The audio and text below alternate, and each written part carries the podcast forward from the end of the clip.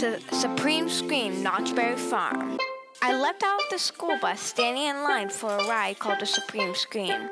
I looked up to the shining white ride and heard a loud scream. At first, I didn't notice the heights of the ride. It made me suddenly think of a mouse getting chased by a cat. Except one thing, I was the mouse. Up to the ride and put on my seatbelt. I heard a loud click. I asked a friend next to me, How high is the ride? I heard her say, 250 foot. I suddenly gulped a big gulp. I heard the ride instructor say, Are you ready? It slowly went up.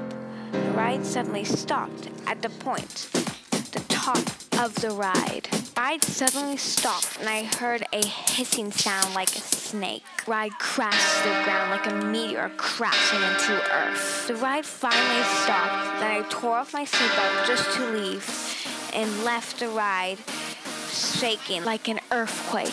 To be more precise, the San San Francisco earthquake. Ready for the next ride.